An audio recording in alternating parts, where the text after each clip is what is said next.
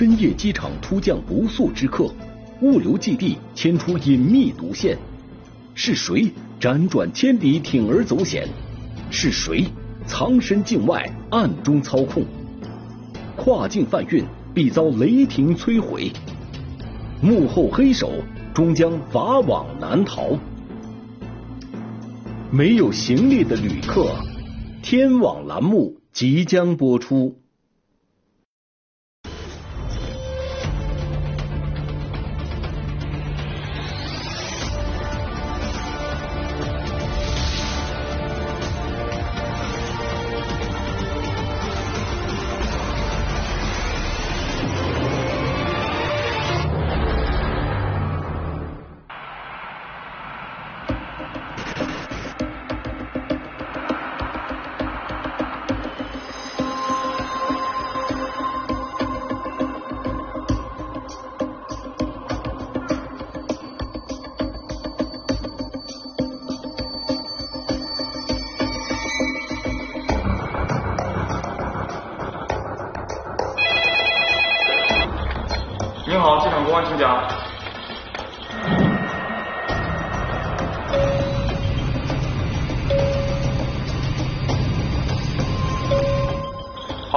记录一下。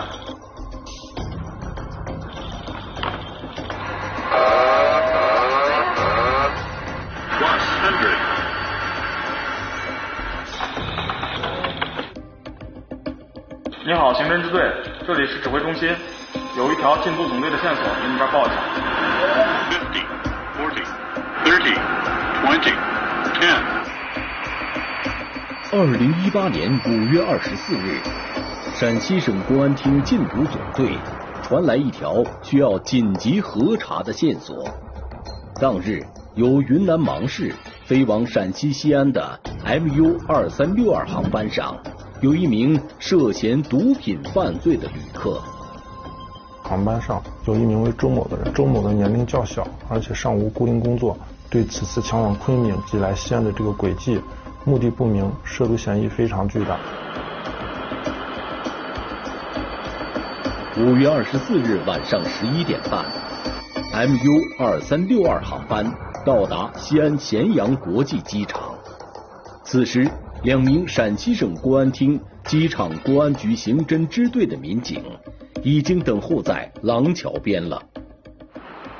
我们安排部署两名民警查询周某乘坐这个航班所落的机位之后，立即赶赴机位。航班刚一停靠廊桥，我们两名民警就上了飞机。先生们，我们刚刚接到公安员的通知，工作人员需要上机执行公务，请您在原座位坐好。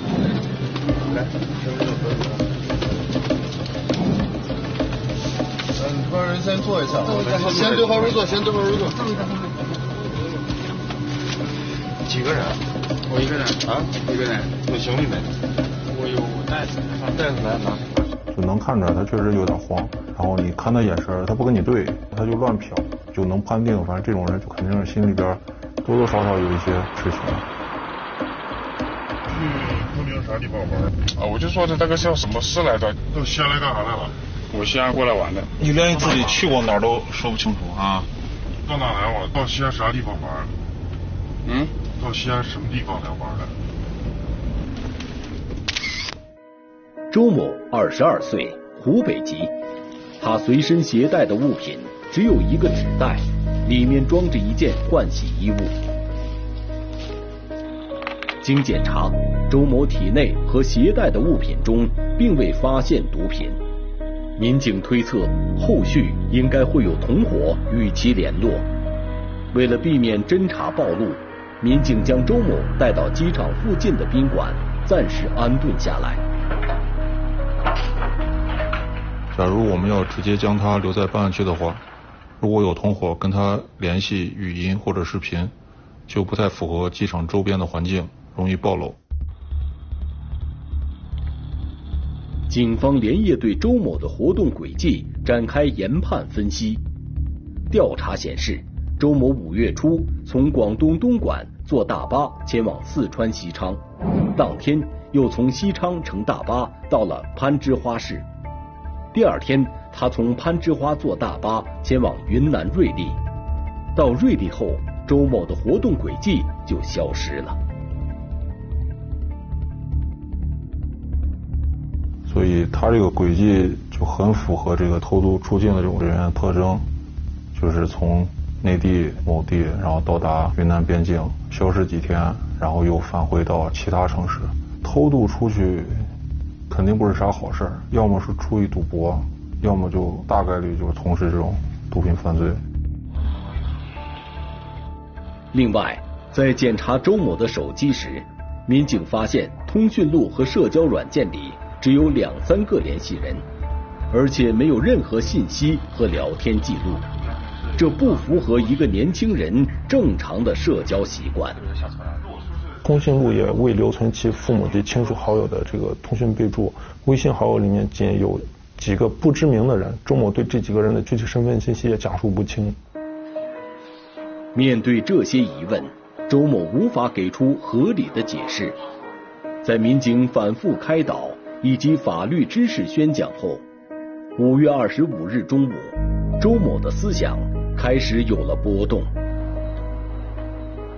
他就是向我们要了一根烟，我记得，抽了这个烟之后，就完全向我们公安机关坦白了。你来西安的目的是啥？我是是因为一个姓陈的女士。啊，陈姓陈的女士啊。她安排我来西安，让你来西安帮她接快递。快递。周某交代，他此行是受一个叫陈姐的人指使来西安接收快递，但具体什么时间去哪里接收快递，他并不清楚，需要等待陈姐的消息。周某向民警坦白，这是自己第一次做这种事。此前，他一直在广东东莞的工厂里打工。他在一次上网的过程中，听个老头讲运输毒品可以获取巨大的利益，所以他动了歪脑筋，想争取这份利益。二零一八年五月中旬，周某从云南瑞丽偷渡到缅甸。见到了一个自称陈姐的女人，陈姐三十多岁，中等个子，长发，常说一种他听不懂的语言。陈姐告诉周某，只要听她的话，帮她办事，钱少挣不了。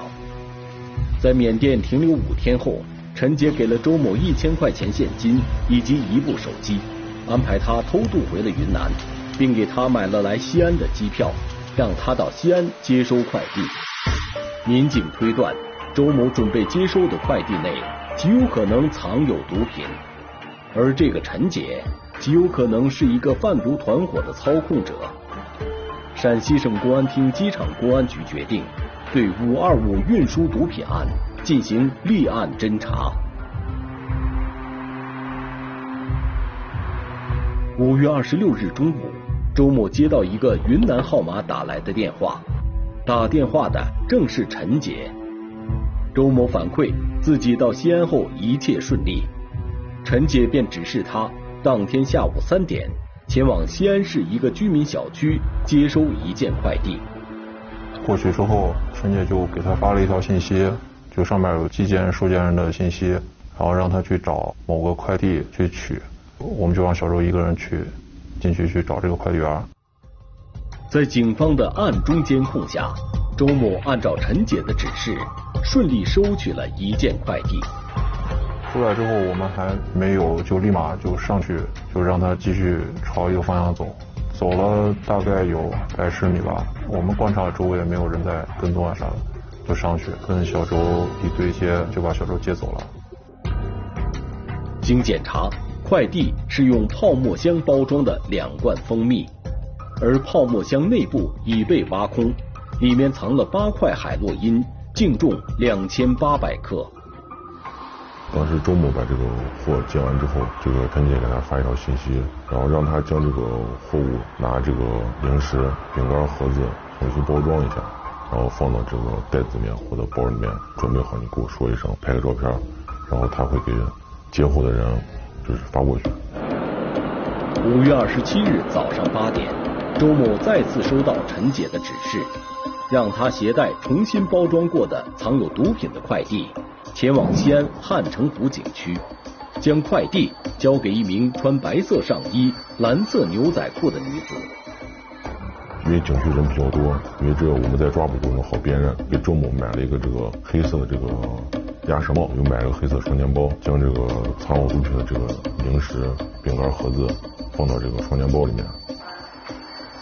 民警分作两队，一队提前进入汉城湖景区进行布控，另一队跟随周某一起来到景区，暗中监控周某的一举一动。同时寻找前来交易的嫌疑人。大概在中午的左右，我发现有一名女性比较相似，然后这名女性就慢慢的就往过移动，一边视频一边东张西望的。很快，这名可疑女子来到周某身边，在简短的确认身份后，女子从周某手上接过黑色双肩包。此时，在四周布控的民警立即冲过去。对该女子实施了抓捕。咱们车上没有摄，没有手机，是接这东西的啊，是不是？是，刚才我不接。谁谁？呃，一个老板。接什么东西？说。声音大点。多少？经现场审讯，女子叫汉虾某，四川凉山籍。她称自己是受上线指示前来接货。下午三点，在该女子的指引下。民警在西安市未央区一个租住屋内，将其上线阿尔某抓获。哎哎，还需要拿什么东西？在审讯中，阿尔交代，他是陈姐在西安的分销下线，正是他派汉夏去跟周某进行的交易。没事，我先拉着，我先拉着，你不要等放着。周某接收的快递从云南瑞丽寄出，寄件人署名陈瑶。这个陈瑶会不会就是周某之前见过的那个陈姐呢？在瑞丽警方的配合下，专案组获知给周某寄快递的人叫赵某华，是一名二十二岁的贵州籍男子，而此人将乘坐五月二十八日的 KY 八三零五航班从芒市到西安来。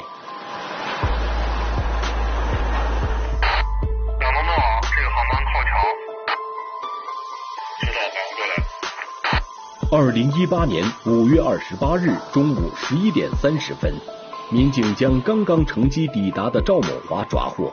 赵某华供述，五月二十四日，陈姐安排他携带藏毒包裹从缅甸偷渡回瑞丽，并在当天将包裹寄往西安。这正是周某五月二十六日接收的快递。而他此次来西安，也是受陈姐指使接收另一个藏有毒品的快递。后来他也如实供述，这个快递是他自己发送的，从这个瑞丽发到西安。后来陈杰让他发完快递之后，再坐飞机先到西安，把这个居住的地方租好，然后再去接这单货。五月二十九日上午九点，在民警的监控下，赵某华来到西安市新城区的一个快递点，签收了自己寄出的快递。对不对？是你发的吧？这个快递同样是在装蜂蜜的泡沫箱内藏了海洛因，共十块，净重三千五百克。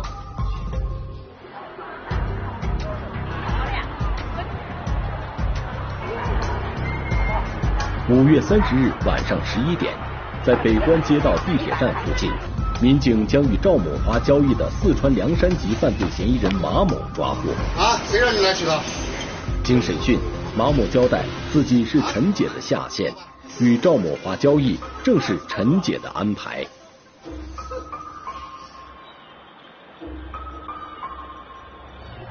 在审讯中，赵某华向民警提供了更多有关陈姐的信息。不过，赵某华对陈姐的描述和周某不尽相同。他说陈姐比较漂亮，小周说一般。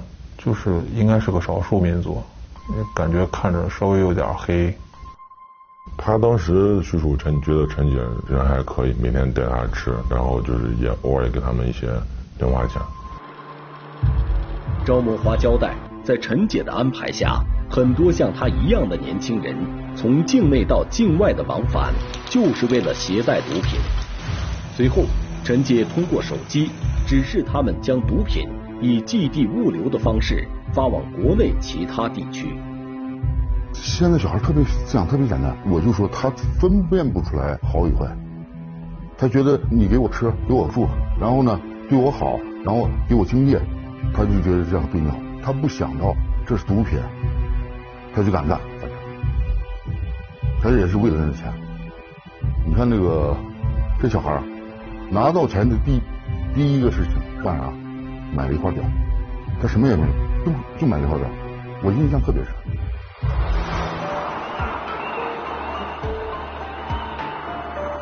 呃，通过跟团取证发现，他来西安是来接货的，快递的话里边大概是有八块海洛因。随后呢，我们用快递的进货信息来查出了一个赵某华。根据嫌疑人的供述，结合情报信息综合研判，专案组认为这极有可能是一个由境外发货和操纵，以物流寄递为运输方式的跨国贩毒团伙。该团伙以陈姐为首。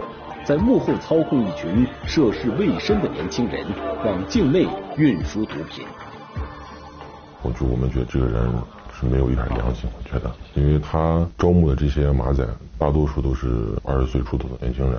年轻人可能不知道自己这个行为触犯多么严重的法律，但是他知道，这个心里面都想把这个幕后上线一定要抓住。因为如果我们让他逍遥法外的话，更多这些未成年人，甚至是年轻的这个青少年。这个群体会受到更大的就诱惑，会让他们从事这毒品这条道路上。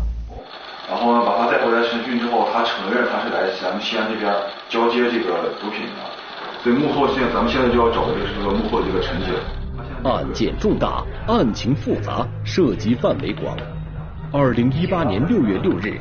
中国民用航空局公安局牵头成立“五二五”专案协调领导小组，抽调西安、昆明、天津、武汉、兰州、广州、深圳、四川机场公安精干警力赴云南瑞丽开展工作。六月十八日，该案被公安部禁毒局列为公安部目标案件。专案组明确目标：一是落实陈姐真实身份。尽快将其抓捕归案。二是紧盯当地寄递物流、寄递毒品源头，加大堵源截流力度，进一步扩大禁毒战果。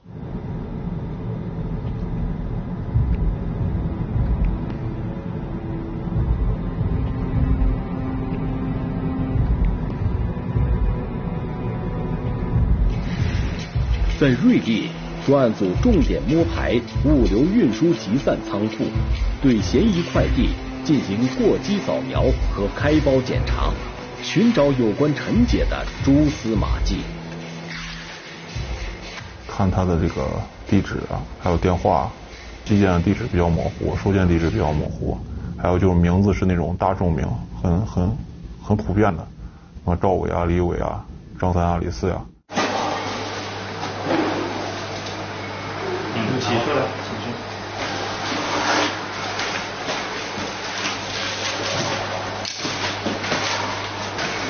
上门取的件，嗯，啊，单张，查验来的，我这个也是有特殊的，嗯，我我查验，这个形状有没有？有没问题，放啊，谢谢你啊。然而，此时的陈姐似乎安静了下来，在十多天的大量排查过程中。专案组没发现任何可疑快递。那时候就说是他有个低谷，在没有线索又上不来，你在等待这个这个时间段的时候，或者你做了大量的工作没没有成绩的时候，那人的心里边是特别压抑的。是缅甸的信号还是国内的信号？很多问题。既然从寻找嫌疑快递上打不开缺口，专案组决定直接查找有关陈杰本人的线索。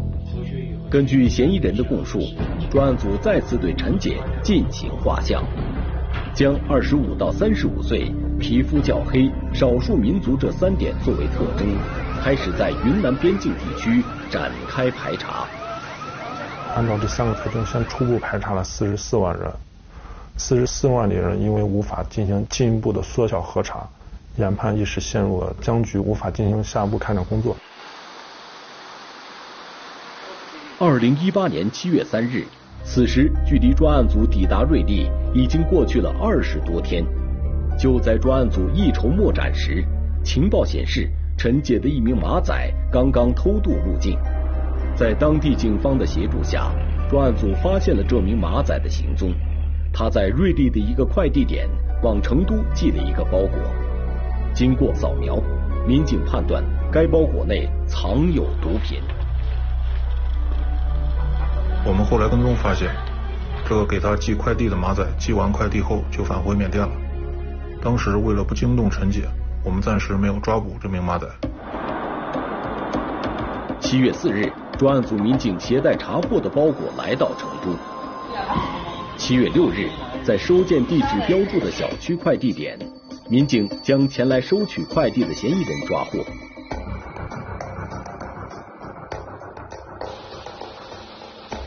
他叫宋某柱，二十三岁，贵州籍。民警从他收取的快递包裹内起获海洛因四块，净重一千四百零三克。